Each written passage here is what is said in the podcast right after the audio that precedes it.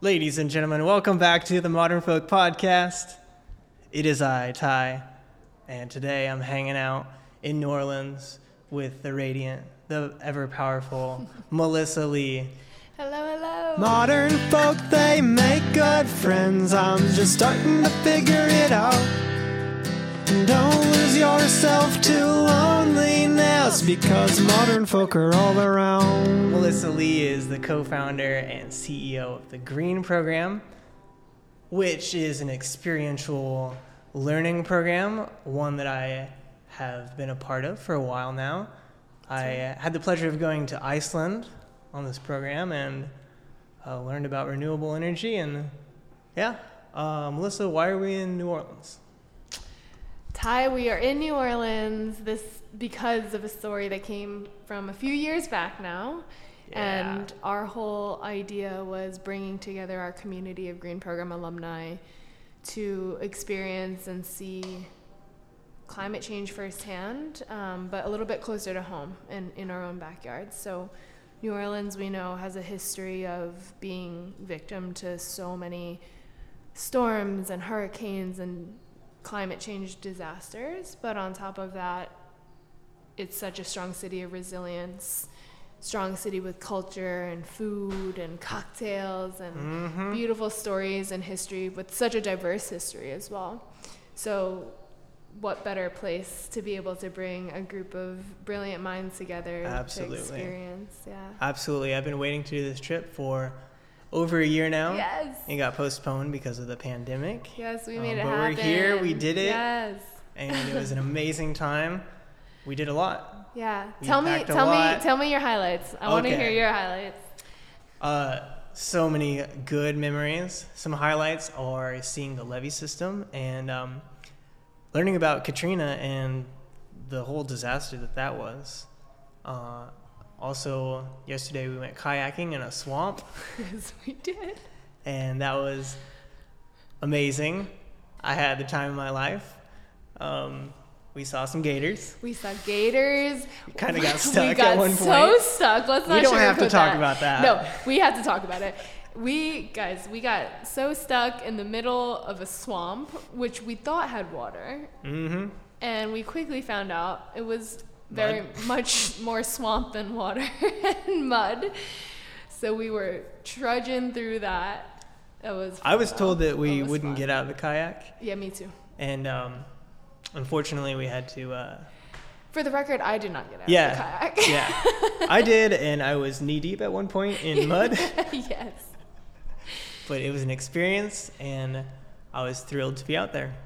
And uh, yeah, It was a perfect day for it though. Oh, it like weather wise, we had the breeze and the sunshine. It was good, like 75 degrees. Perfect. It was Perfect amazing. day on the bayou.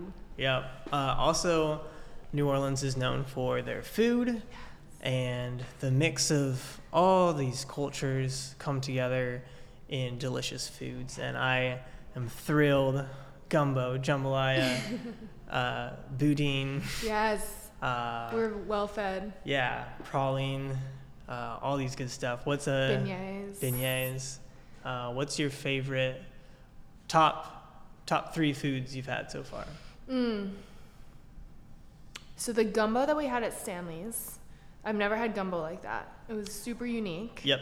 And the reason why it was unique that we learned is that they actually cook the roux a little bit further, so it's a lot darker, and it has a whole different taste to it than what other um, gumbo places could be making or different different chefs are making too. So that was super unique for me.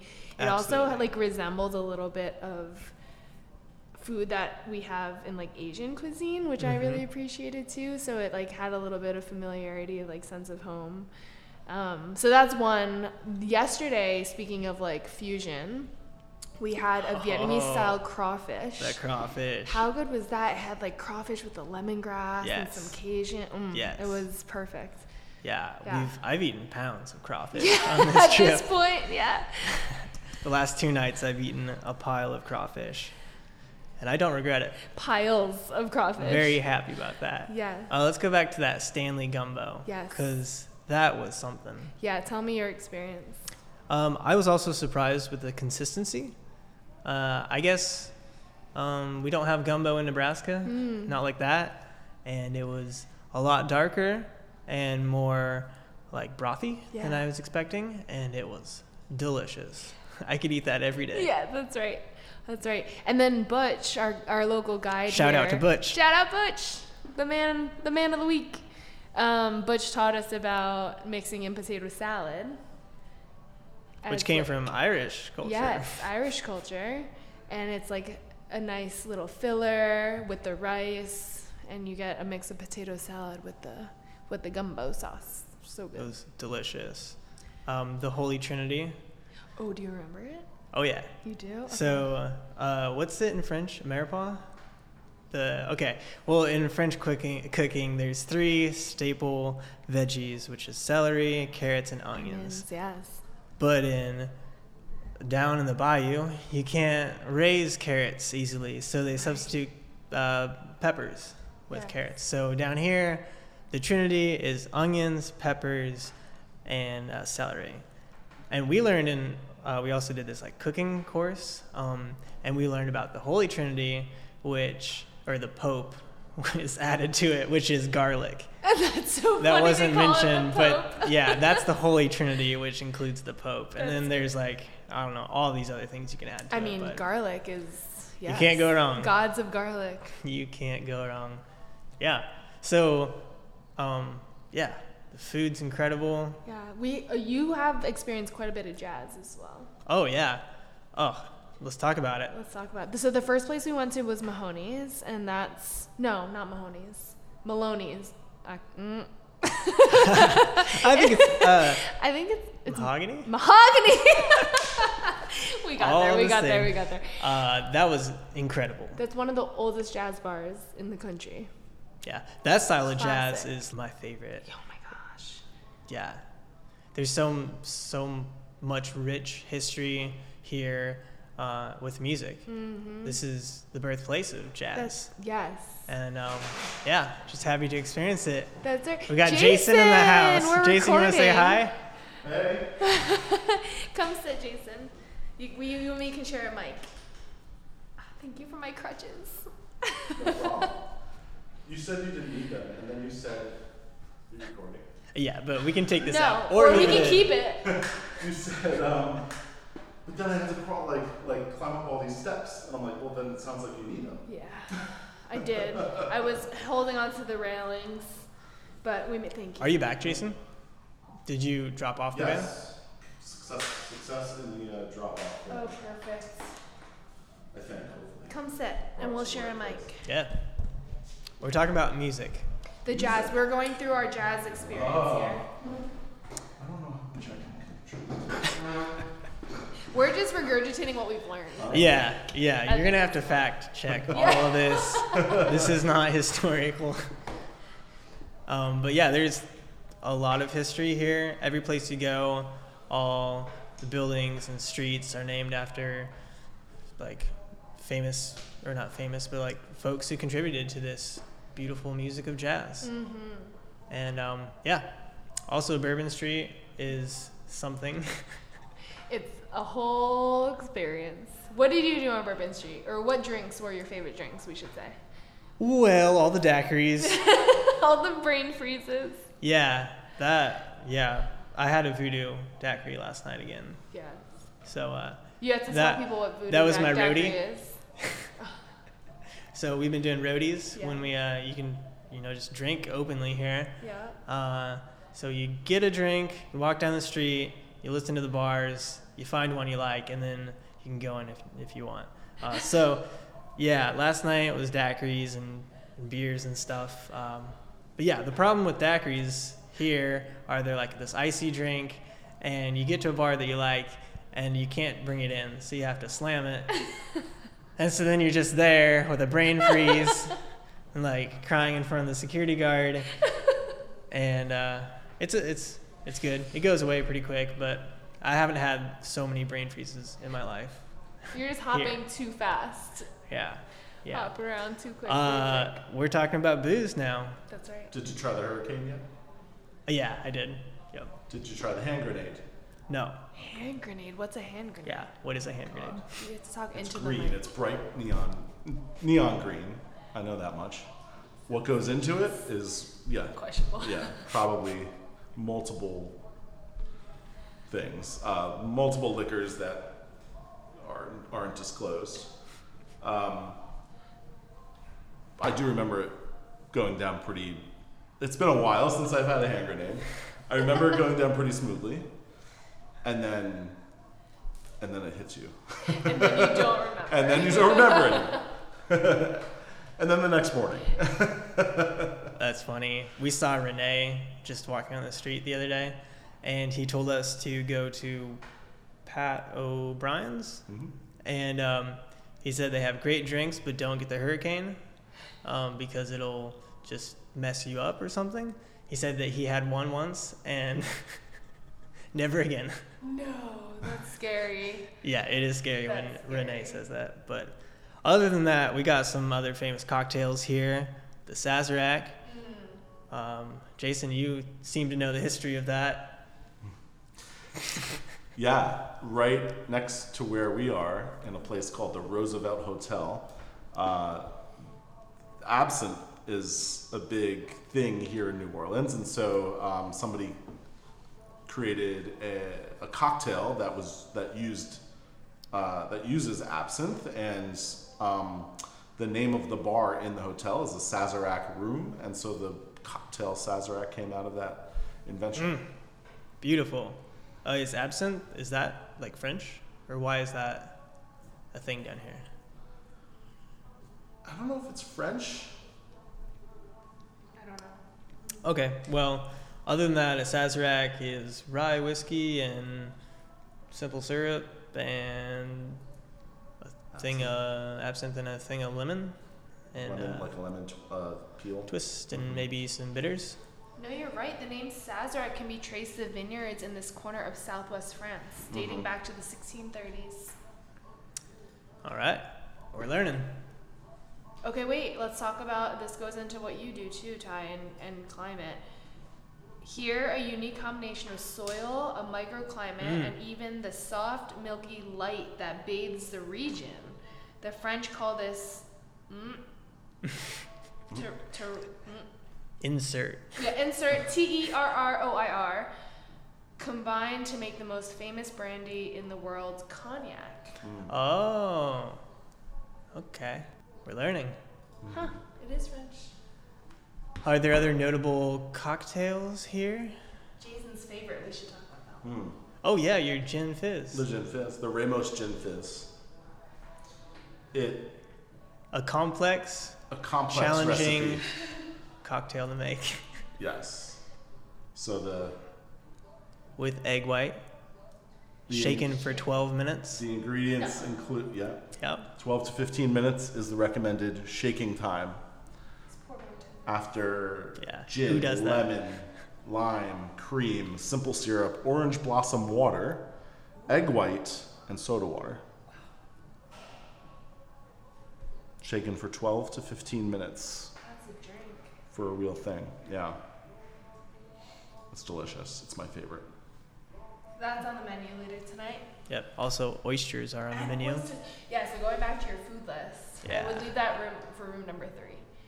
Oysters, the grilled oysters, that'll probably be top three. You had oysters already? No, it will be. Okay. Yeah. I'm, You're I'm like, anticipating- I'm I got nervous. I've been here for five days and haven't had fresh oysters other than in gumbo. Yeah, yeah. Yeah. So today is the day. I can't wait. And so how do they make it here? They make it char grilled? A number yeah. of different ways. And There's, then fresh. yeah. Um, and there's a New Orleans style of like of, of raw oyster oyster with I, I believe it involves a saltine and hot sauce. Mm, of course. Yeah. It's gotta have hot sauce. Yeah. So there's a, there's a particular style of raw oyster here. Yeah. They also make them char grilled, like char broiled. So, so like in the shell, involving Ooh. cheese and the oyster and the grill, and it is so good and some kind of amazing seasoning. Yeah. Uh, Butch gave me some Rex four different oysters. There's one in the French Quarters where they don't have refrigerators or something where like they have to get them in and sell them that day. So you like know that they're fresh. Mm-hmm. That's great. We should find that spot. Yep. Also, Jason and I were talking about it earlier, but do you know what they do?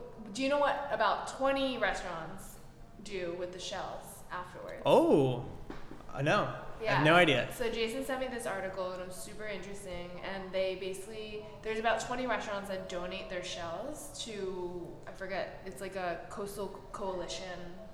I should find the name, but it's like one of the Louisiana Coastal Co- that might be the name Louisiana Coastal Co- Coalition or New Orleans Coastal Coalition, and they basically collect the shells from all the oysters to help rebuild the Like- coastline Okay. of New Orleans because as we learned, Mm-hmm.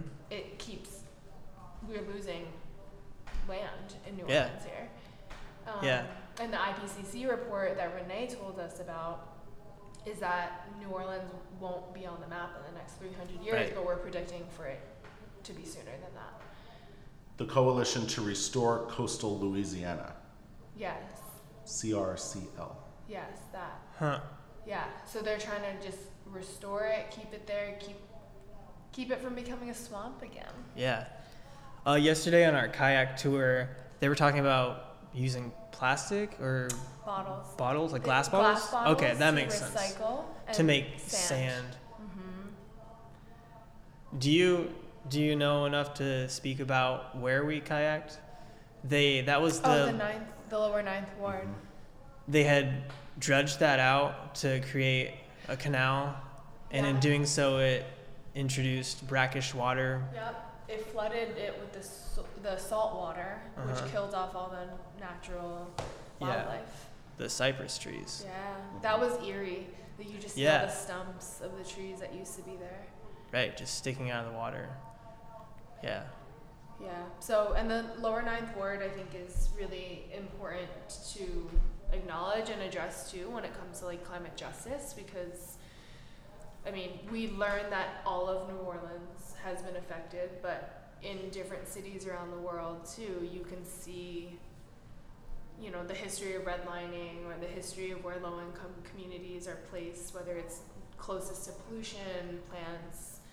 Um, or maybe even shorelines, you know, and they're the most susceptible to flooding and climate change impacts right off the bat. So, Yeah. you know, we saw that and you can see the difference between the lower ninth and, you know, where we are right now, for example. Yeah. Renee talked about it uh, on our Katrina tour, where like real estate value and real estate prices um, are directly related to how high ground you are in New Orleans. And Yeah. so, if you don't have the resources, the means to afford, um, you know, the uh, rent or the property um, prices that are going up and up in New Orleans, um, then you don't have much of an option other than to live in a really um, uh, susceptible Yeah. area of the city that is more prone to flooding and more prone to problems. Yeah. The areas that we were at were under 16 feet of water at, at one point, which Yeah. is devastating. Yeah. One of the most like eye-opening parts of this weekend to me was we were on I think the jazz tour and we were walking across the street and Butch literally stopped. He was like, "Oh, do you see the the Yep. boat? A big, big ass barge. Big ass barge coming down and you the boat was above us. Like yeah. that's Yeah. how we're just not I've never I don't think I've ever been underground level and it like yeah. that's That was that was kind of cool to see, but Yeah. scary. Yes, it's, It's like so a building scary. going by. Yeah, I mean it's it's literally like a fishbowl, so it's Yeah. that's scary. Yeah. Yeah. Jason, we got some beer here if you want. Thank you. We got some Nola Hopitoulas. Papatula. All right. Um, Thank you. Yeah. Hopitoulas. We're just hanging out on a rooftop next to a pool. Next to a pool. It's a beautiful day out. It's probably like 80 degrees, so it's a perfect pool day. You bet. Ty, what was it like for you to reconnect with alumni? Oh, it was great. Um, yeah, I knew a few folks here, um, mostly just virtually. So uh, I've talked to Amy Ree several times, but I never met her in person. Yeah. Uh, so it was really cool to, you know, meet up in person. Uh, even you, Melissa, like I feel like we've been friends for a while, but we haven't hung out before, Yeah. and now we're doing that. Uh, I will say all the alumni of Green Program are incredible humans, and everyone has a interesting story and background, and it's like, I don't know, the conversations were just fun, Flowing. worth worth it. Yeah, I love that. There's so much knowledge. Yeah. Uh, I know. Yeah. That's Green, right. Green Program alumni changing the world. absolutely. Yes. Um, do we want to talk more about like Katrina and the impact? That was really eye opening for me. Yeah. like I knew Let's unpack it. I knew it was a big deal and I had seen pictures, but I didn't realize the magnitude, the area that was affected, and then how long it took to get to everyone. And I guess I didn't realize that Katrina hit, and then the next day is when the levees breached. And people didn't realize or what was going on. And uh, I think people just started noticing that water was coming up, and then before you knew it, over a day there was 10 to 20 feet of water. People thought they dodged the hurricane Yeah, because after the storm came through, it was still okay. You know, Yeah. I- I- there was storm damage, of course, but you know, it wasn't anything out of the average, I guess, for you know major storm coming through, and uh, and so. Um, I think that affected how the media coverage was. I think that affected uh, the response times for you know getting help and understanding the impact um, and what was happening to the levees with the storm surge and all the Yeah. you know all the water coming through. absolutely. Um, wasn't it mentioned that half the population didn't come back? Or around there? I think like 40% of people come back, or they there's a big loss of population just There because yeah. a lot of people lost everything. Mm-hmm. Yeah, makes sense. And like, I was really curious about the incentives to come back. Uh-huh. And I was really shocked that even along the coast is essentially like ground zero of where the levees broke is all now businesses and yacht clubs and it's almost as if it never happened and people are just rebuilding very quickly. But Renee brought up a really interesting point that like culturally Louisiana is home and people just Yeah. stay here and have a loyalty to it. And that's where their families are from too. So it makes sense as well. It makes sense as well. Yep. Yeah. As an engineer, I'm curious Yeah. about your thoughts because that the levees broke from an engineering flaw. Yeah. Yeah. So, how, what what goes through your mind Right. with that? Well, first off, I didn't know exactly what the levees were. Mm. Um, and it's mostly just a mound of soil and then a cement barrier. Yeah. Um, And the walls aren't even that high. no, they're one really- mark high. Yeah. Yeah. Exactly. Six and so a like half six feet. foot two, four, three. Yeah. Oh, six yeah, he's foot, like six 6'5". Yeah. Okay. Six. He's a big let's guy. say six five. Yeah. Okay. Yeah.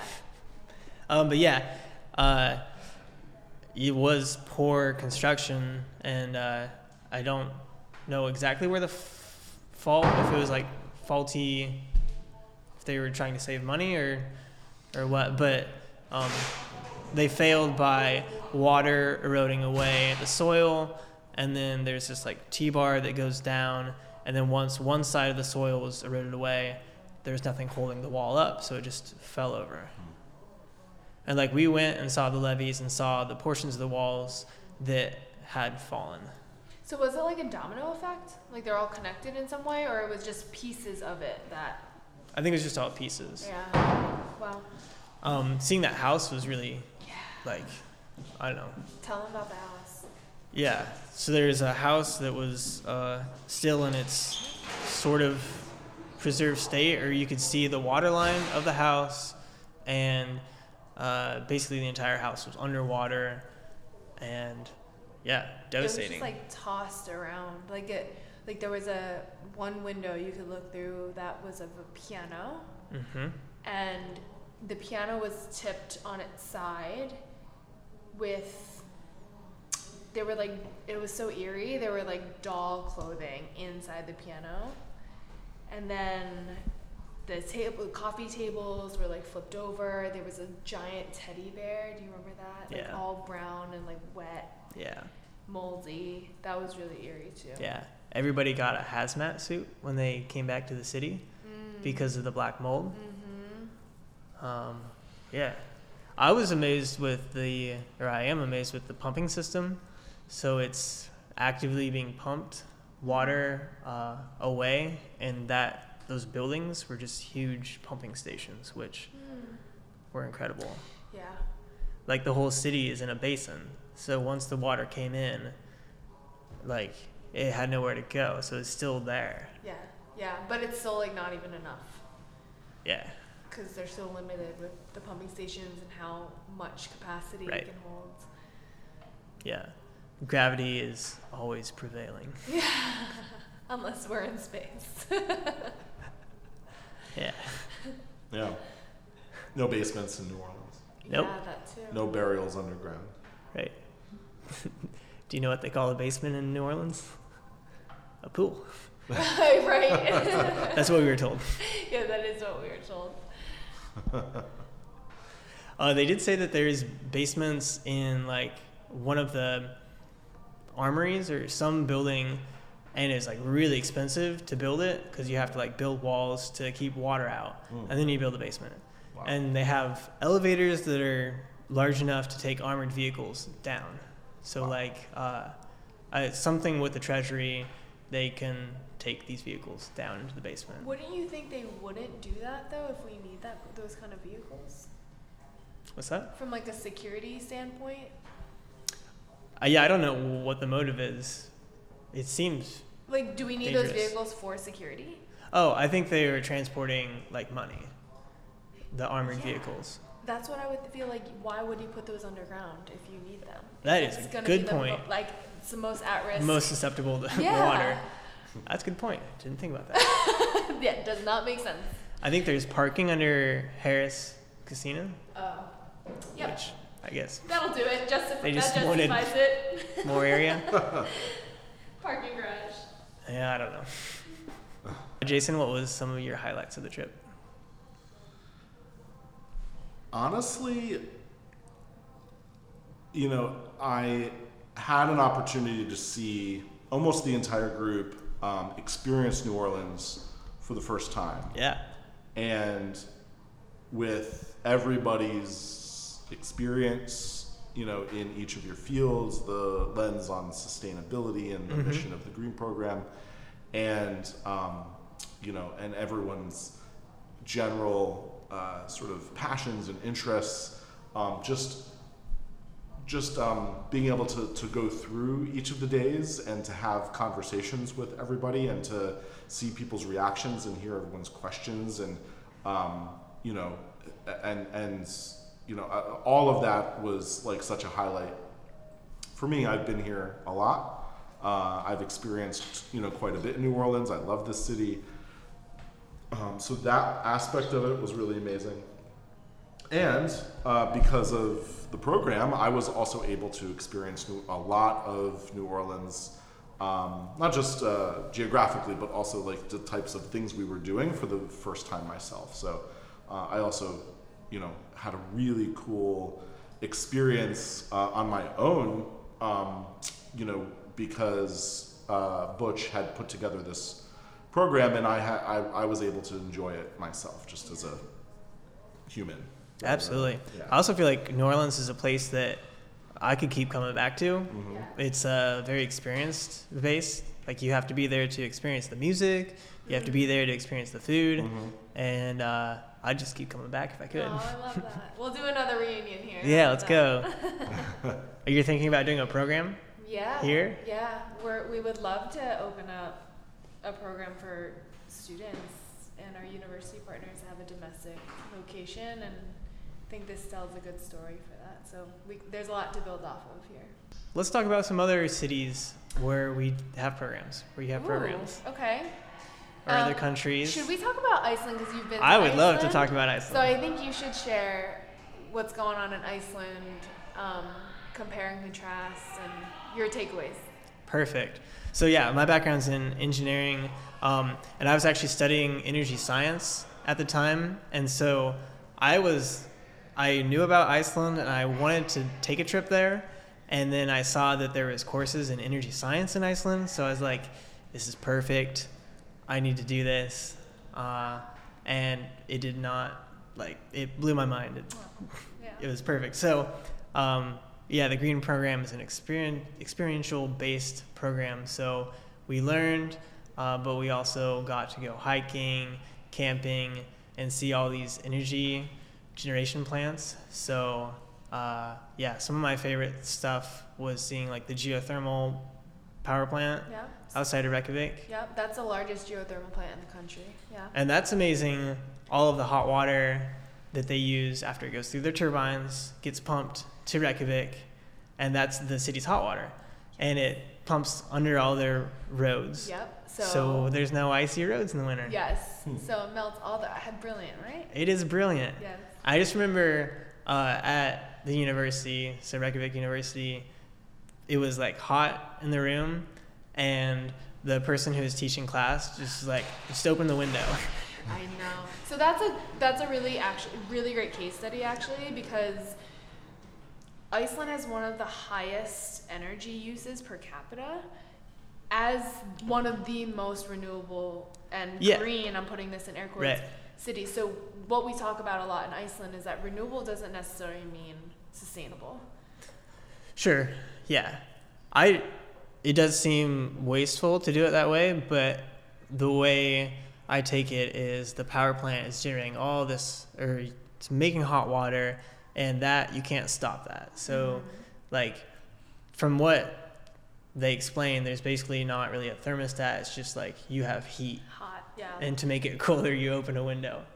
And the the water there is hot. yes, it's hot, but I think it's a cultural thing. Okay. Because if you were to ask any of our professors what their energy bill is, they don't know because it's that cheap because it's so abundant. I see. so that's Okay. that's great uh, from like a like accessibility standpoint to energy, but the concern and issue comes with long-term sustainability because what Iceland is doing now where they don't need more energy production like 80% at least of the energy production in Iceland goes to heavy industry. So aluminum smelters, Yeah, like some of the most polluting industries um, that are completely contaminating our air, but it's powered by renewables. But the issue is that we're continuing to break down land and wildlife to produce more renewable energy so that Iceland can, let's say, sell to, to Europe and like pump Right. pipes under the ocean to get to Europe. So at what point do we stop, right? Because it's just still comes down to consumption.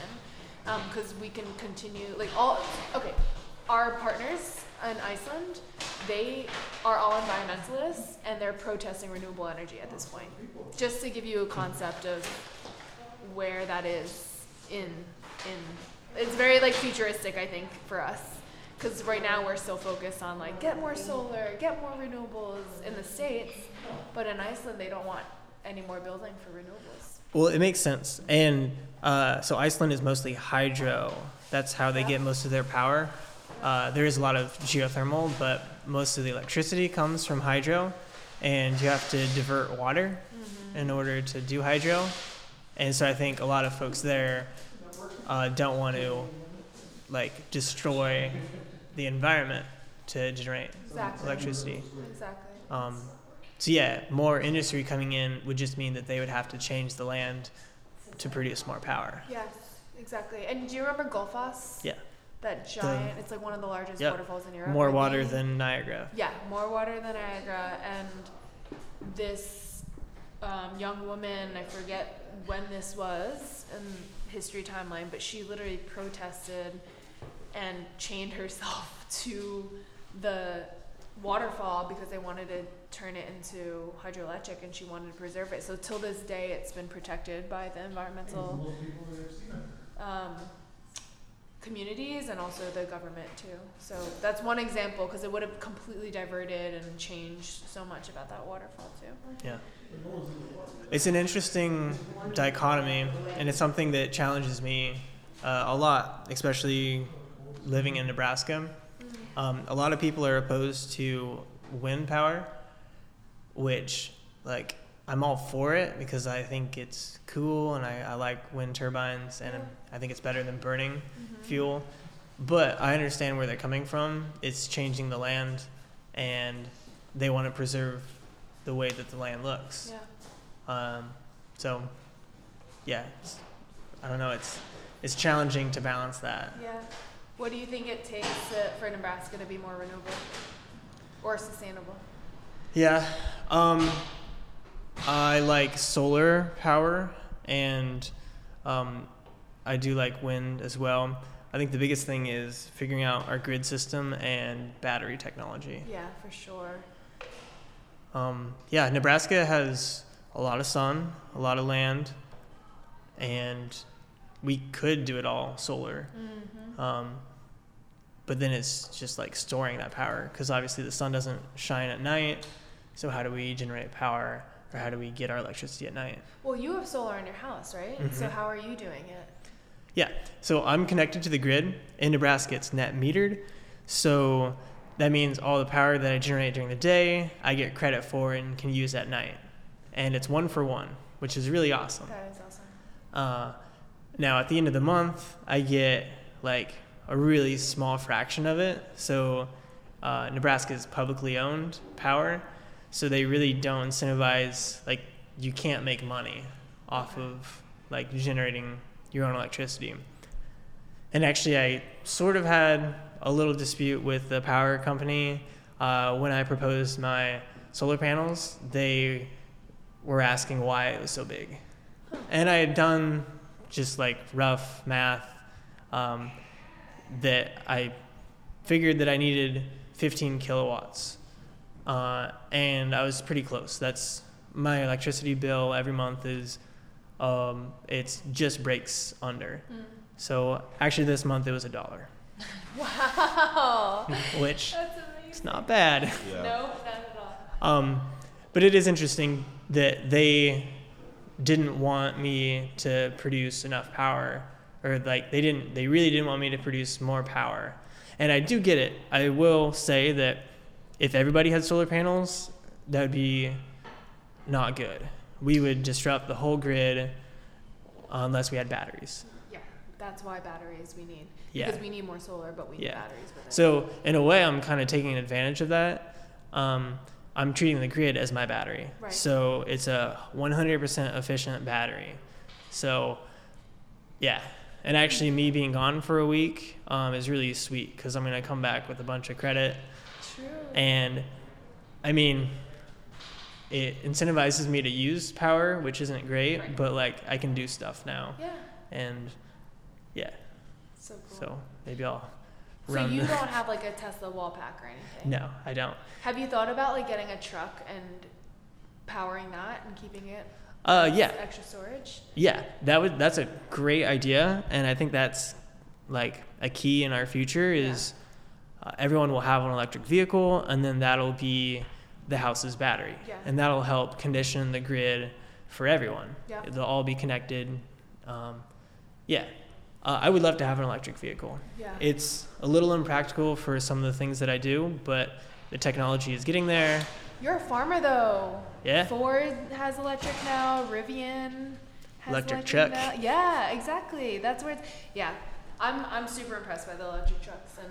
I need an electric van. Oh yeah, you do. You, the Volkswagen has like the hippie ones now. the cool hippie ones. All right, I'm sold. Yeah, well, bringing that back to New Orleans though. Yeah. Um, I think it was the lower ninth where we were visiting, and there was a ton of solar. Mm-hmm. Yeah. So, I think also, I mean, of course, there's a cost and financial barrier to anything electric vehicle, but as a part of that plan, like if the city had incentives Yeah. for electrical electric vehicles and to be able to help use that as a battery and storage grid, Absolutely. that could be a game changer. As long as their houses stay up, because that ha- was a whole other issue with the construction Yeah. there. Yeah.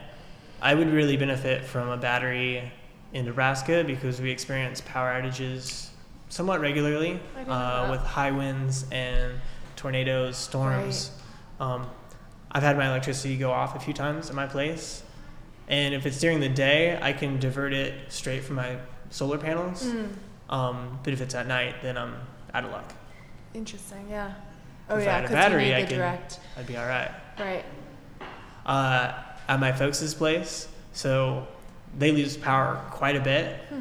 And um, do you know how they like generate power? How? So they live on a farm, Yeah. and they get the tractor out, Mm. and it's called a PTO, which is like a thing in the back of the tractor that just spins, and they hook it up to a generator, Mm. and that powers all of the electricity on the farm. So it's like a gasoline powered tractor Yep. and it oh wow. So they use the motor to Yep. ge- oh, got it. Because like there are some things that are very critical, pumping water right? for critters, Yeah. and uh, yeah, things if we need to, I don't know, take a shower. Well, some of that stuff you can do uh, without electricity, but Yeah. um, yeah, so that's how they generate power if we if you need it. I love that. hmm Very cool. I think 15, uh, 15 years in Philly. I can't remember ever losing power. Maybe for Ah, 10 minutes once, Yeah. but it, you know, it, it, it's as reliable as I could ever imagine because I, I, you know, I grew up in a suburb in Mhm. New York, um, north of New York City, and losing power was a thing. You know, the winds were a little bit higher than normal, and we lose power for a couple hours. Um, you know, that just happened pretty often. It still does in my hometown. And then, you know, being in a city, being in that kind of grid, power under the ground, and I see. I cannot remember ever losing power in all of the years I've lived in Philadelphia. Yeah, but you're right though. Like Yeah. just being in a city, even if you do lose power, it's the first one to come back. Right. Because they and have they to get- reroute and yeah. Yeah, because they have to get like the hospitals and the schools and ev- like all the Yeah. infrastructure around us. So Mhm. it's a it's a priority. And Philly is known as like a meds and eds Yeah. city, so Sure. it, it's super it's a super priority to get at least the hospitals back up and running. So Right. we have advantage there for that for sure. Makes sense. yeah. Yeah, that's interesting. I always am amazed with like electricity. Literally, like to keep the lights on, a power plant has to be going at this exact moment. And right now, unfortunately, that means that they're burning something. That's right. So you have to burn something to get energy uh, in our current setup. One of the things that surpri- not surprised me, but one of the things that was really eye opening in New Orleans when we were um, talking about Katrina because of the devastation with the water and all of the issues with, um, you know, the uh, the levees and with being on low ground and pumping stations and all of that. Um, you know, when the next biggest hurricane hit last year, Yep, I Huh? Ida, uh, the levees held. The city didn't flood. However, their grid failed, spectacularly failed, and you know they had um, businesses here in New Orleans that were out of commission for almost a month uh, because they couldn't get their power back. They had people. They, it was an unlivable city after Ida. You couldn't live here in New Orleans um, after a little while without power. And some sections of the city came back relatively quickly, and some other sections, even very close to one another, took weeks. So, Right. yeah, They're- yeah. they have a one-way street from you know the the power plant, and when they can't get that back, and and for some reason they don't have a intact grid that they can reroute the power. Yep. It's so a for a major city, it's it's it's, Yeah. it's actually pretty shocking. it's kind of all cobbled together. Yeah. the electrical grid. Yeah. And there's that power station that was a backup that they had been funding Mhm. that unfortunately failed or that it wasn't ready. They had been selling power outside of the city, That's even right. though they had been funding it to be a backup. It was Wow. that's right. So that's so it wasn't about it was it was still producing power, yet it was providing that power to other somewhere else. Yeah. Yeah. So what does it take to condition power more? Batteries, electric cars. yeah. Both, all of it. Yeah. I think we need we need as many chefs in the kitchen for it. Yeah. In this case, for sustainability. Yeah. We need engineers to develop technology. hmm And non-engineers to come up with ways Absolutely. that we can be applying that technology in different in every single sector every single sector so everything from we've had everyone from art history to aerospace engineers on the programs coming up with solutions too so Yeah. there's a space for everybody in sustainability and For a- sure. actually we need it Yeah. It'll take everyone. mm-hmm. Uh, I always joke around that we need to use capitalism to defeat capitalism, Mm-hmm. or just we literally need to make technology, good technology, cheaper. yes so there's this concept called compassionate capitalism is what you're Oh, talking cool. about I and it's it's essentially like the B Corp model, the benefit corp model, triple bottom line model, where you're you know companies don't just exist to measure success based on profit; they measure success based on people and planet as well as profit. Oh, I love that. And that way, you also know that a lot of profit that is made, there isn't this like evil connotation to it because a lot of the profits go back to supporting people and planet at the end of the day and organizations that continue to support people and planet too so compassionate capitalism that's that's a i think a movement that's happening now and we just haven't had a term for it yet Mm. because we you're you're right like we need it to we I don't know I'm I'm not like anti it but there's a direction of like an adjustment and a future of what that could look like Yeah. Yeah. Um, this is sort of on topic, but um, this kind of popped in my head. In Lincoln, Nebraska, there's this power station that is close to a landfill, and it's called the Terry Bundy Station. Um, and the landfill is this anaerobic digester, so it's all covered, and they collect all the methane from it. mm-hmm. And then they divert the methane into the peaking plant, um, so they burn the methane off of this landfill. yeah And uh, I've been fortunate enough to tour that station, and I thought that that was a neat way.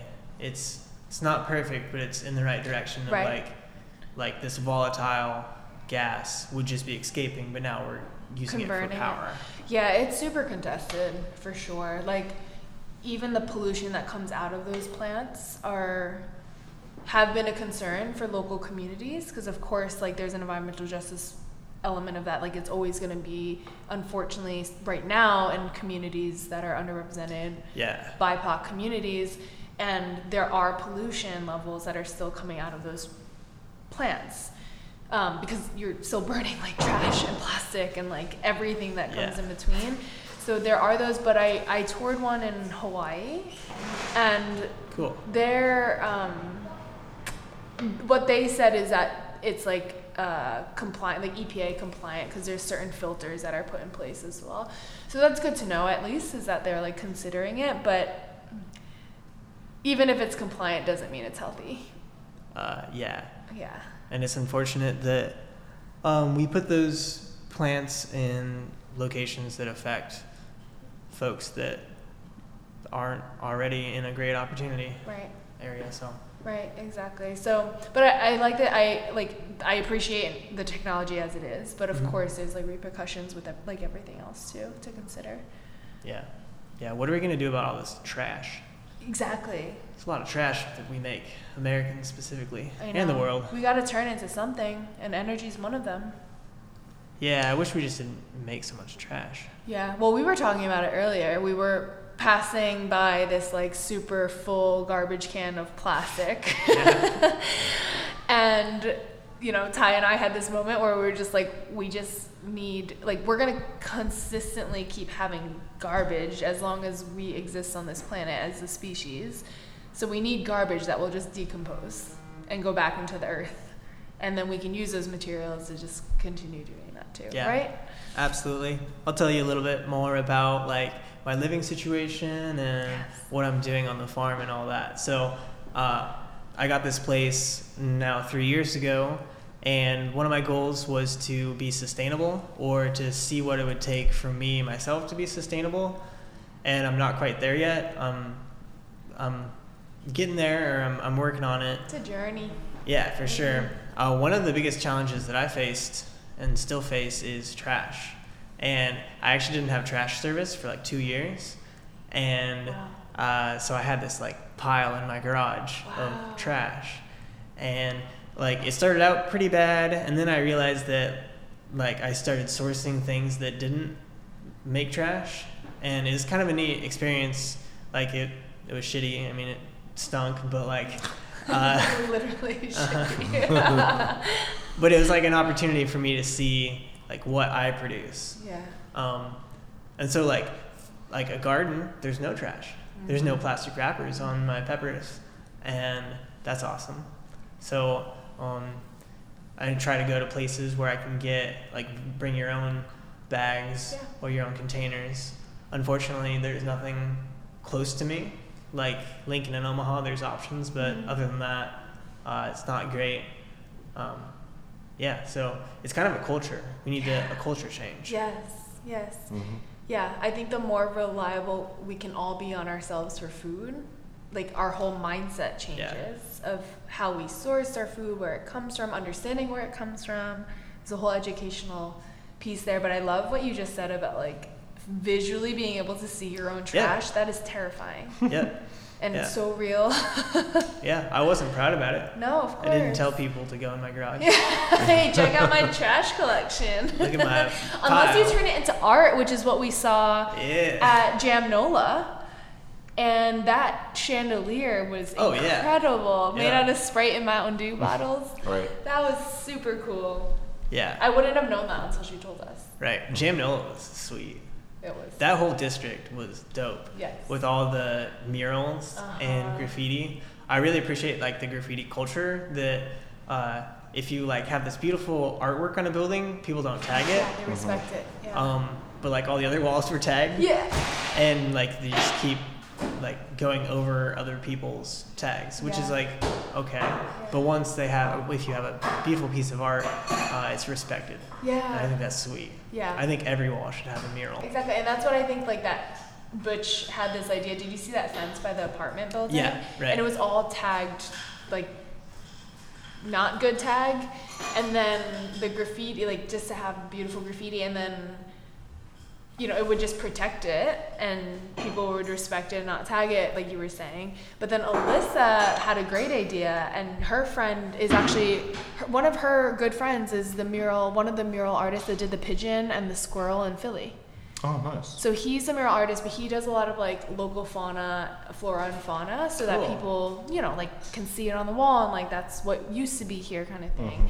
So she brought up the idea of actually doing local flora and fauna for that fence as Oh, well, so that's that it just like blended in too.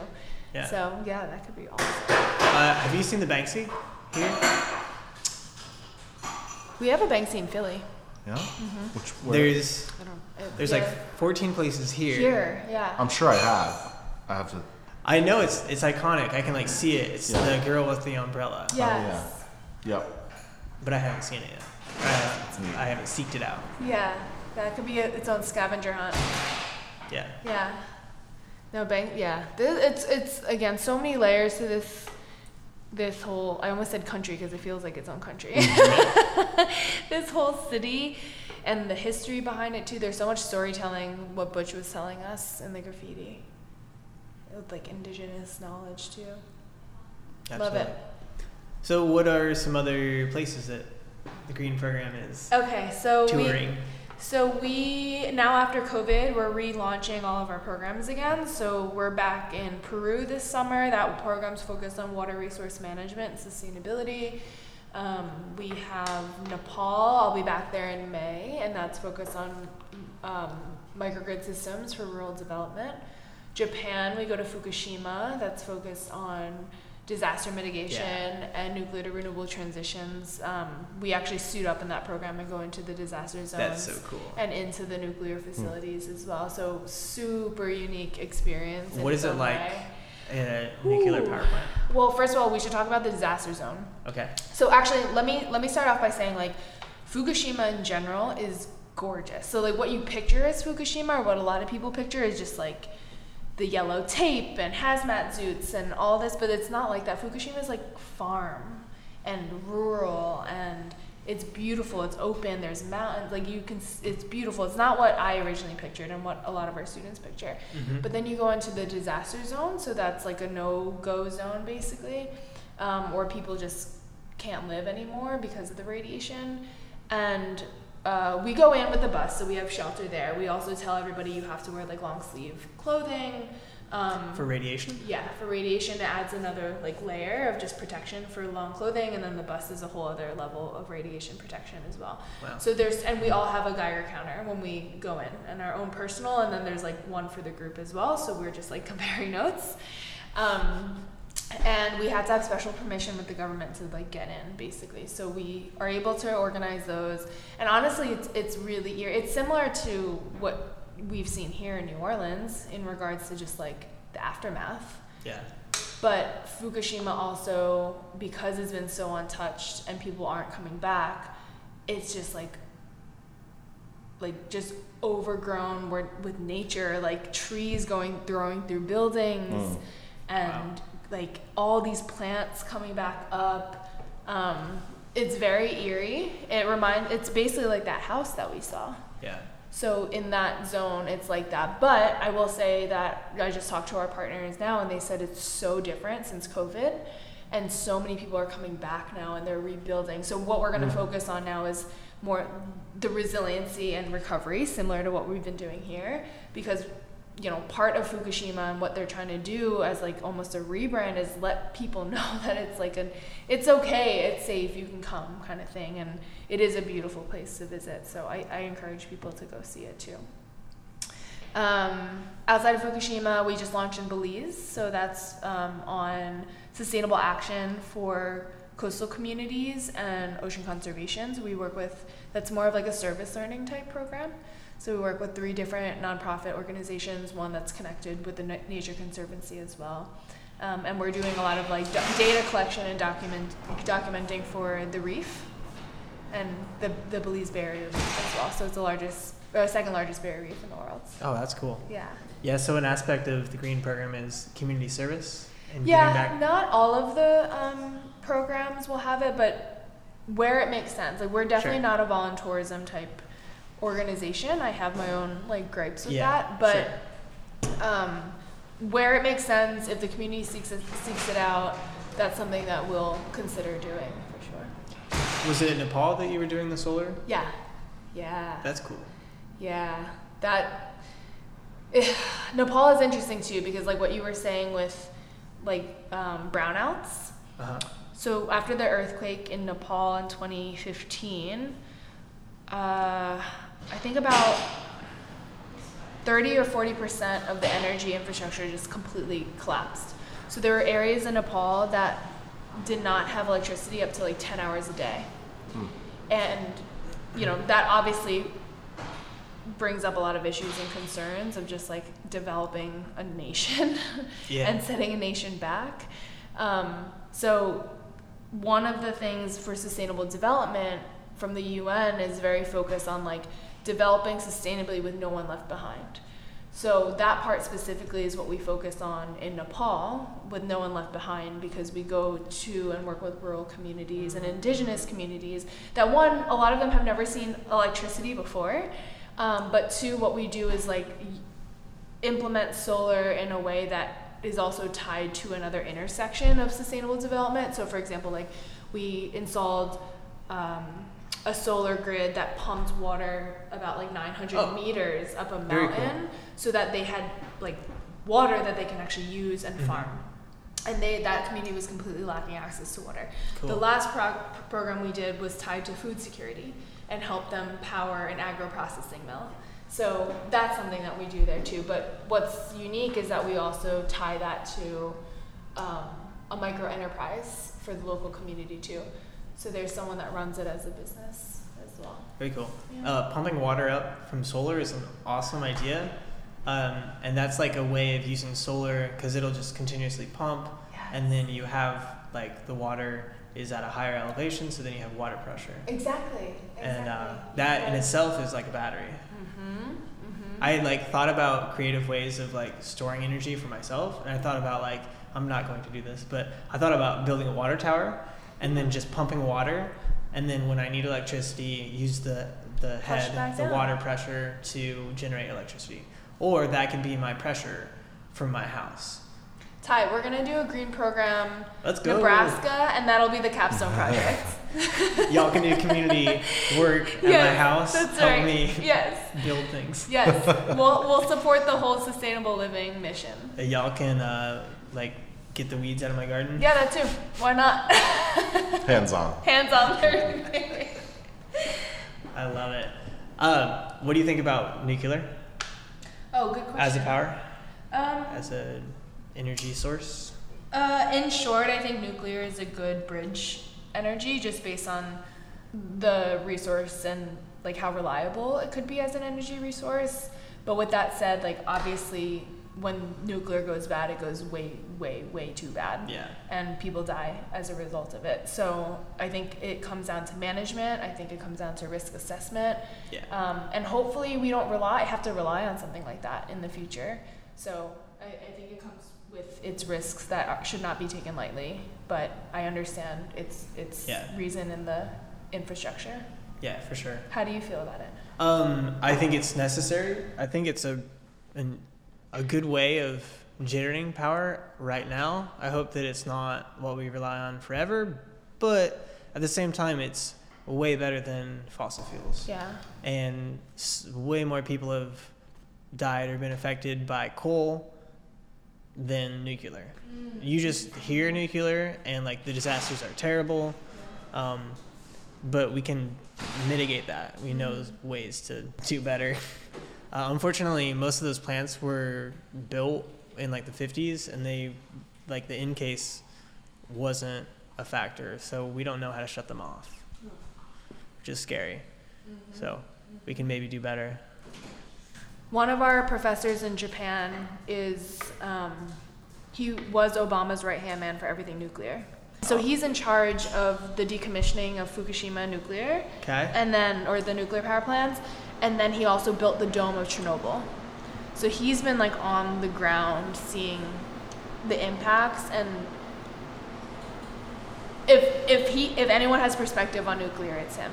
Because he understands the science he understands the feasibility but he also has seen the worst. And it's yeah he, he has really good stories. Hmm.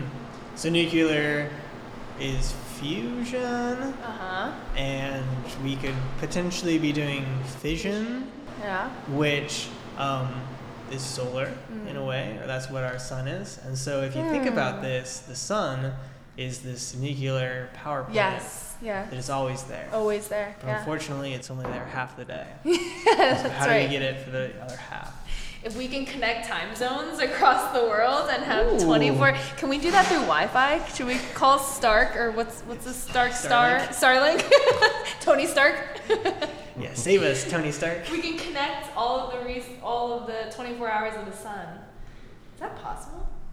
Well, I mean, with a big grid and with batteries, kind of doing that. But like connecting all the grids together though that would be amazing. A global I've never grid thought powered about by the that. sun. Just leave up the ideas to me. You can make it happen, but I can come up with the ideas. Honestly, though, that seems incredible and science fiction, but like you could do it. the thing about science fiction is that it just happens later on.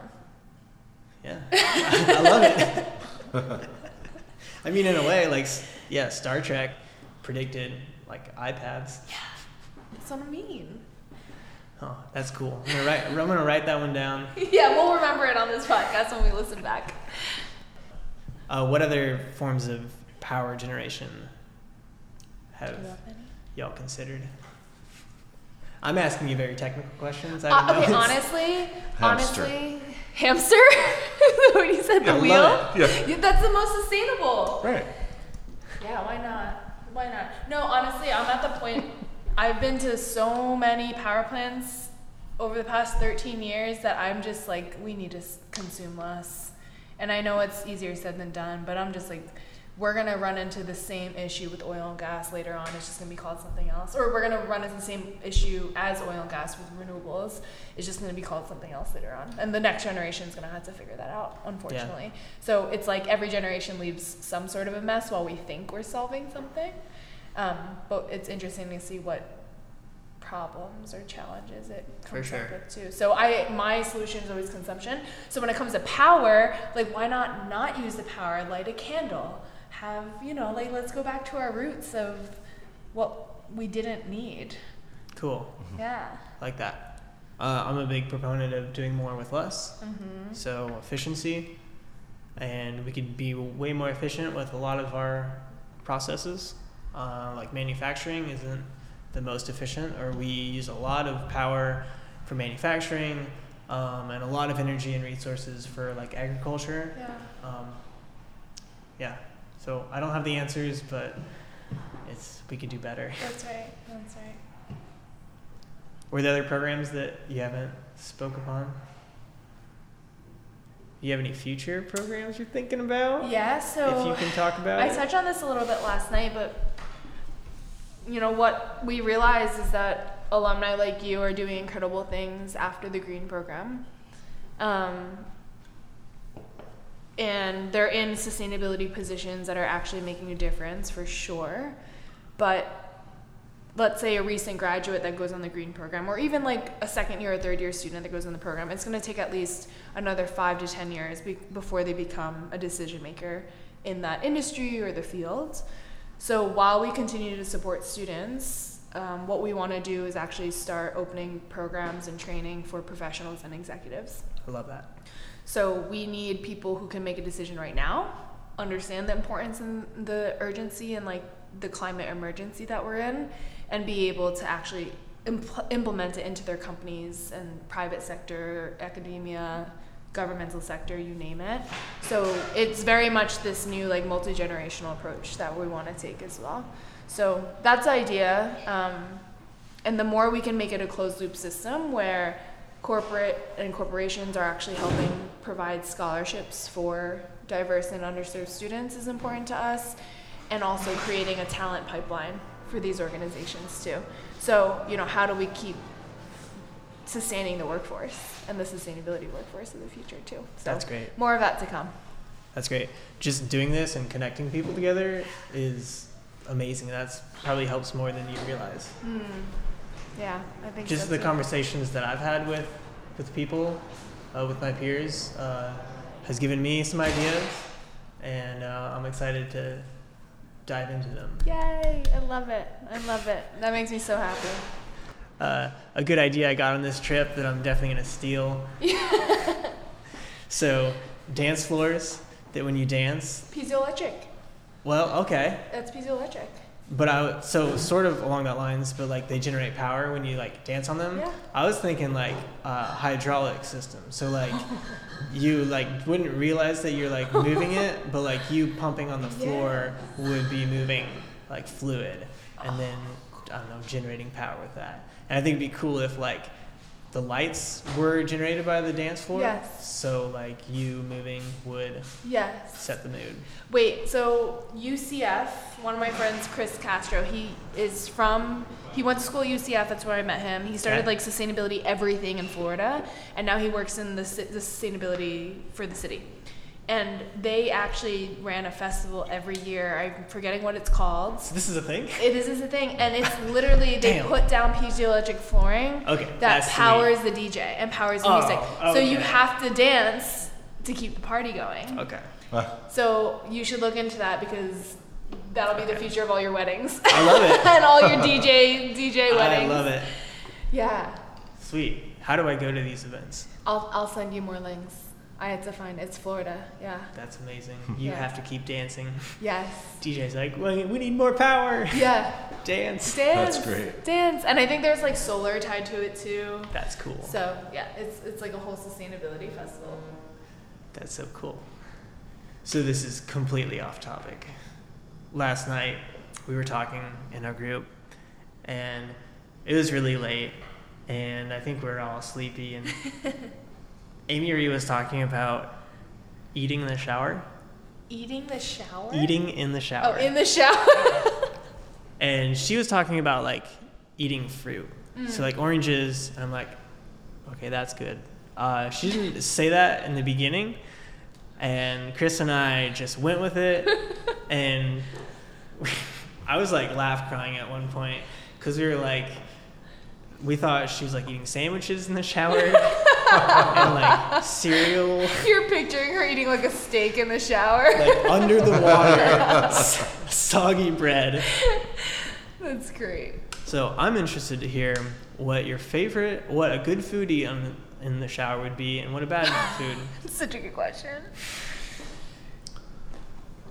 I mean, I can start. Yeah. I've never eaten a thing I'm gonna do it. I haven't In in the either- shower. I've had never had shower any beers. desire to eat Oh, an- yeah, anything shower in the shower. Shower You've never had a shower beer? I just Jason, take one of these home. Go tonight. shower. I like beer really cold, and so as soon as the Ah, I beer hits the warmth of the bathroom, it like it really Ruins it. ruins the beer.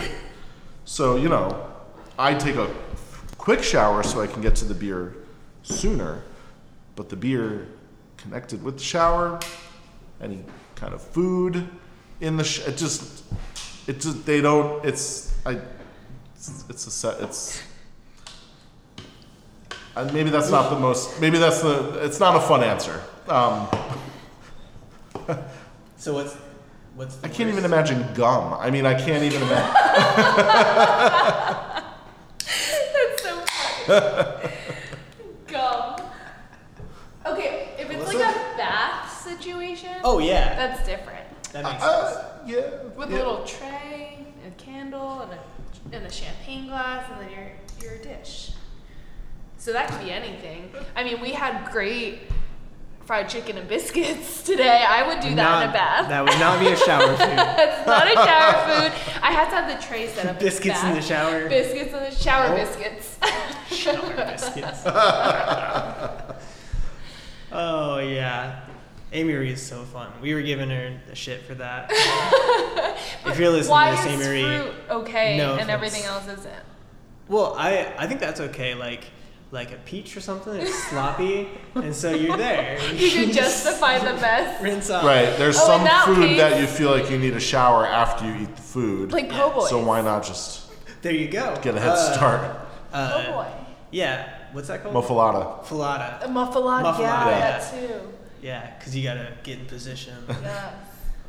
Get then the you've, got, oil then, then you've got food potentially like Yeah, that's on the floor of the shower that's another issue. yeah Jason's stressed. I'm I'm stressed, grossed out. Oh, I just think it's so You have to funny. clean out the shower, and then you have to go back and take a shower I know, and it's not even just the food in the drain. Like for me, there'd be like hair and food in the drain. Oh. Ugh. Yeah, no, not not fun. We'll stick with the fruit Okay, final answer. and my chicken and waffles. yeah. What do you do with the orange peel? What do you do with it? That's a good point. It's a great point. Leave it in the drain. Um, so y'all folks aren't from Nebraska. Did you have any questions about the life, lifestyle of Nebraskans, and or like what I'm doing? What do you, when you travel, Mm-hmm. um, what do you miss the most about the things that you experience when you're traveling? And when you travel, what do you, when you're not home, what do you miss the most about Nebraska? That's a great question. That is a really good question. Um, I got a few answers for this. So, Nebraska is on top of the Ogallala Aquifer, Mm, which is, I think, the largest underwater aquifer in the world. really? Um, and the water quality is amazing. It's like probably the best water in the world. And all you have to do is drill a hole, and then you have this amazing, wonderful water. And I, I, I love the taste of it. And when I travel, I notice that cities have weird tasting water. And maybe that's a thing for everyone, but uh, New Orleans isn't bad actually. I thought it was I agree. pretty- You don't taste any chemicals, Yeah. at least. Yeah. Considering the swamp. better than I expected. Does not taste like swamp water. So uh, not that I I've had miss swamp water. yeah I miss the water from Nebraska. Um, and then I'll say wherever I travel, the food is oftentimes more flavorful than Nebraska, so that's that's nice. Um, I enjoy traveling, just going anywhere and seeing how people do things, and looking at how things are made. So specifically, like electrical grids, everybody does it slightly different, Mm-hmm. and it's interesting to like take notes in that. Um, so I'm interested in just like how cities manage people, and it's like not like a touristy thing or like people don't really think about that, but it's interesting. Everything's a little bit different, but usually it's always about the same. Mm-hmm.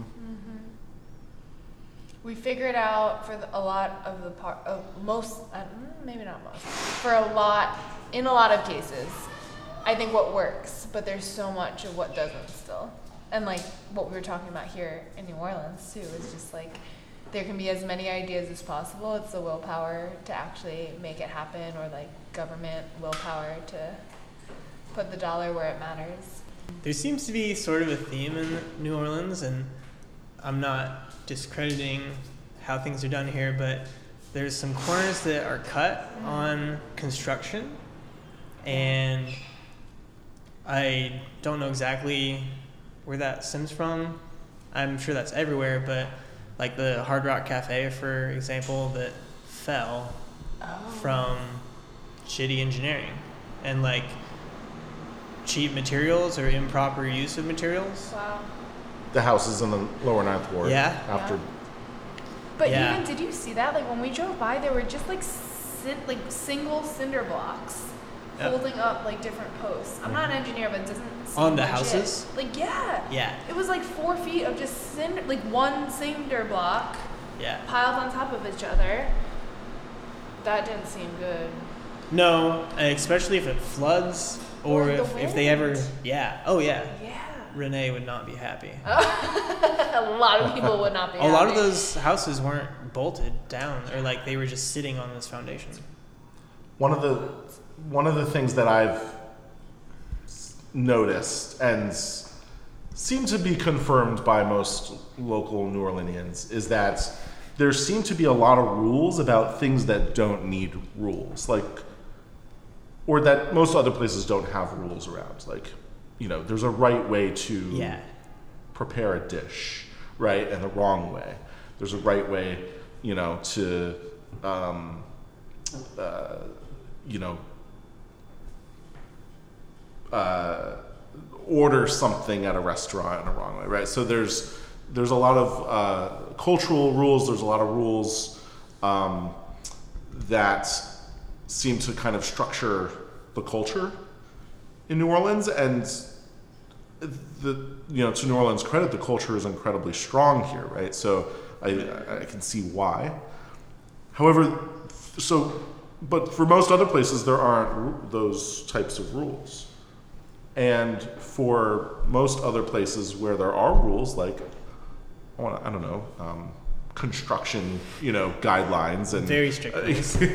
right, incredibly strict rules. There just doesn't seem to be rules. There seems to be, you know, uh, bar, you know, bars are open 24 hours, you know, in New Orleans. What does that do to a culture that you're trying to protect when you've got Bourbon Street and people coming and you know really just kind of using the heck out of the city and then going home, right? Like uh, you know there, there there's there's that disconnect between the locals and the tourism environment in the city.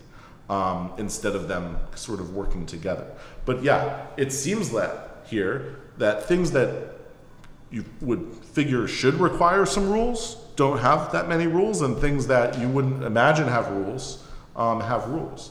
So you know, when you're uh, uh, you know when when when you're on a tour as a guest, for example, you you know you you have to have some sort of physical indication that you are a guest on a tour, you know, or else that's going to be regulated and it's very strict. Why? I don't know. because they can because they decided to Yeah. you know put put limitations on uh, you know the industry that happens to be fueling the city. Yeah. Um, and you know, but oh, you could build a house on stilts that seems to be, you know, uh, leaning, you know, at a forty-five degree angle.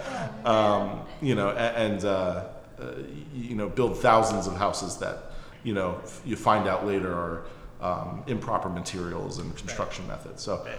it doesn't, you know, th- that that part of it to me um, is bizarre.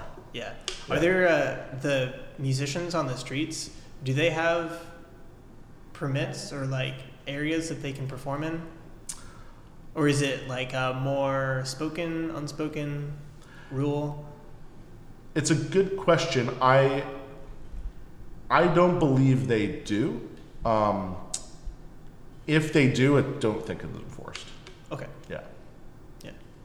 That's cool. I I appreciate all the music on the streets. Oh yeah. Yeah. So good. Yeah. Um, on Frenchmen Street, there was uh, b- before COVID, at least, there was a um, brass band that was just um, a collection, a group of uh, just people from the neighborhood, nearby neighborhood, that would just go out on a street corner um, and just start playing, and they they gathered a whole crowd around them. Like it became so popular, but people were filling the streets. People were coming out of the clubs on Frenchmen Oh, Street onto the street to listen to this band playing on the street, and they didn't. They weren't a, I guess a, you know, a, um, they weren't an established bands. They didn't have a venue. They, Yeah. you know, they were just they just they just it was essentially just a pickup, Yeah.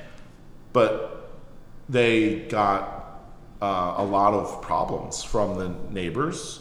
Um, they were, you know, people were blocking traffic to listen to them. They were standing in front of a property that was abandoned, so the property owner, even though nobody was in there, um, gave them issues. They had issues with the clubs because people were coming out of the clubs and not spending money. Um, or tipping the bands. I'm sure they had problems with the other bands that were playing in the clubs because they were losing out on revenue. And so, you know, they uh, uh, I, and so there was this there's this issue and and it was the, this on and off of you know the police in the area would would sort of disperse them and um, you know or or they would they would kind of block their way and not allow them to gather and play and then they would go somewhere else uh, and then COVID came so like you know I, I don't I, I don't think they've come back ever since but they made it really hard Yeah. Interesting. Uh, yeah. There was a corner in Frenchmen Street that they had a big brass band playing last night. outside Yeah. on the corner Hundreds, they're back a hundred people were there, that's oh, awesome Wow. completely blocking the road. So- you couldn't even walk down the sidewalk. so th- that's they're back that's awesome It's good that's music. awesome that's what awesome pandemic? yeah and, and i think that's the thing is like you know you know the, in a place like new orleans um, uh, the things that they value uh, are really truly you know what they prioritize here is is is is actually different than what a lot of other um, cities, what a lot of other Americans, what a lot of people around the world prioritize. Um, protecting that culture at all costs, and so Sure. you know, people th- th- that's what people care about, right? And maybe maybe they're not as interested in you know what happens to their you know sewage uh, you know Yeah, uh, infrastructure right um, or they just deal with it or they actually just right? Like any well until city- something goes wrong Right, until right? something Yeah. goes wrong. But like, who's actually injured? And I think that's part of the problem. Right. It's like we don't take the time to like look down and talk. Oh, where does this go? Or Yeah. you know, what Yeah. happens afterwards? Or what happens if it floods? But yeah, I think New yeah. Orleanians are are very comfortable living with a certain level of dysfunction because they get the benefit of living here in New Orleans and eating the Yeah. food and The and people. and getting the music and the people and the everything they get. Right. You know, so th- so there's I think more tolerance of uh, dysfunctional systems here that most other places wouldn't have. Yeah. but they have an abundance of this other resource, which is just unbelievable. It's it's it's, no, Yeah. it's unlike any place that I've ever been. Literally, the pros list might outweigh the cons list. Yeah. Yeah. Yeah. Yeah, that's yeah, perfectly said. Uh, I love walking down the street and hearing the music from the club, like windows open, doors open, and also there's no cover charges. Yep. All, all these places, so you walk down the street, you listen to it. If you vibe with it, Mhm. check it out, in, yeah. and then just maybe go to a different club or wait for the next band. I, I really embrace that. Just go in, tip the band, Yep. uh, buy a drink or two, and then that's your contribution. That's beautiful and like not really any other places I've been to is that so embraced. Yeah. It's a special thing. It I love really it. is. When we come back? Whenever. This time next year, let's do it. Yeah. yeah, I'm here till Tuesday. One more day. Sweet. I'm very that fortunate. was so fun. Yeah, that was great. I'm very fortunate to have a business here. Yeah.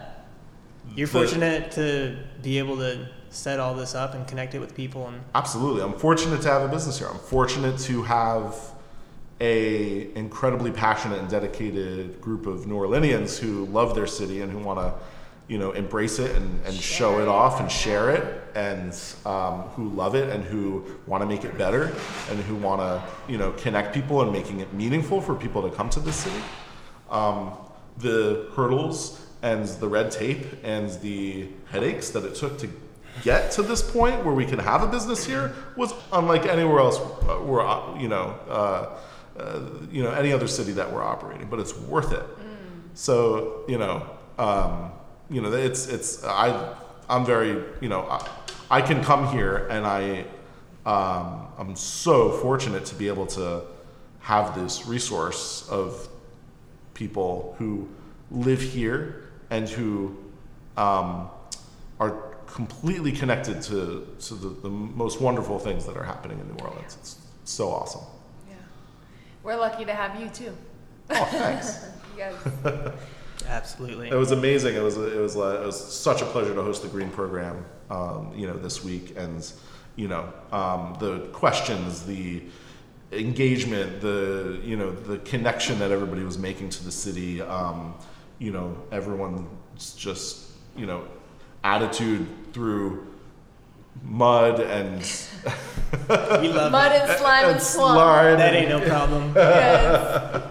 and all of it was amazing. So you know, we uh, Yeah, I feel like the whole group really appreciated what you and Butch Yeah. like brought to us and like shared for us. It was wonderful. Thank you. It means a lot. More to come. Yeah. Yeah. Just just the beginning. That's right. Yeah. That's right. Let's keep going. We going to Miami next? Oh yeah, should we just tour? Do all the tours? Right. Do 'em all? Yes. all the reunions. I mean, just keep coming back here. Yeah, or I'm fine with that too. we got a gumbo tour to hit Gumbo up next. That's tour. right. That's right. That's right. Ty, thanks so much for having us on your podcast. Yeah, Thank you. absolutely. It was so fun. This is a big deal for me. It's a small deal for the world. No, no, no. We're gonna. we're this is all gonna be a big deal for the world. That's right. And we're here, so that's wonderful. All the Um, best with the with the with the podcast. This is it's a great idea. It's Yeah. a great concept. And the farm. And Yeah. the new job. Yeah. And Yeah. everything. Yes. So many good Thank things you. happening. Um, before we leave, uh, Melissa, I'm just interested, like the impetus behind the Green Program, or like what what are your visions?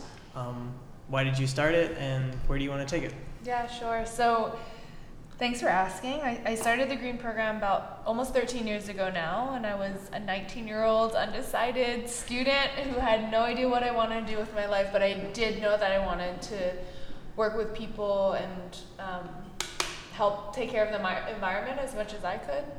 And when I went to school, my higher education experience was a little bit. Uh, frustrating for me because I didn't expect it to be like a lecture room of 300 people and just somebody in the front just talking, right? And like in a lecture. Um, and I really didn't understand or see a clear path between classroom to a career that makes a difference in the world. And I shortly found out that a lot of my friends also felt the same way. So essentially, what we've done was create these short term programs for our friends at the time who were engineers, environmental scientists, people who were five years nose deep in a textbook and expected to build our future energy infrastructure, bridges, roads, cities, solve our world's largest problems without any experience, um, especially global experience too. Um, and as a first generation born um, Chinese American in the States, I had the privilege of growing up and traveling a lot back to Malaysia where my family's from. So I didn't realize how much I learned through that and how much of a special, rich experience that is that so many other of my peers like didn't have before. So that's what we wanted to bring to the table of just these short-term programs. But eventually, what we did, um, and they they fit all over winter, spring, and summer break because we were students. That was the only time we could actually travel as well and take off from school. So that's how the short-term model came to be. But the accreditation model is what we really tied to it too. That I think changed the game for international education and you know putting more meaning behind all the things that you do learn while you travel and give literal credit and value to those experiences as well. So. So the goal for us, our mission is educate and empower future sustainability leaders through experiential education, responsible travel, and adventure. Um, what we really want to be striving for, although our programs are short term, we really want long term impact of helping employ the future, future workforce of sustainability leaders. So that's where we're headed next. Um, we're already doing it, and we're just going to continue doing it in, in bigger capacities and new ways and new creative ways too. So, yeah. That's beautiful. Well, you've definitely done that for me. Oh. I can uh, attest to that. You've given me an opportunity to experience, learn, and taste the world, Yes. and I appreciate that. So, Thank you for being a part of it. yeah, thank you. Yes, you're Let's get some oysters. Yes! Oyster time! All right. All right. Thank y'all. oh my gosh, it was so fun. Thanks, Ty. Thank you for tuning in to the Modern Folk Podcast. I'm currently walking the streets of the French Quarters in New Orleans, and I'd like to share with you some street music. I asked these performers permission to record, and they are well tipped. Please enjoy the sound of a French Quarter street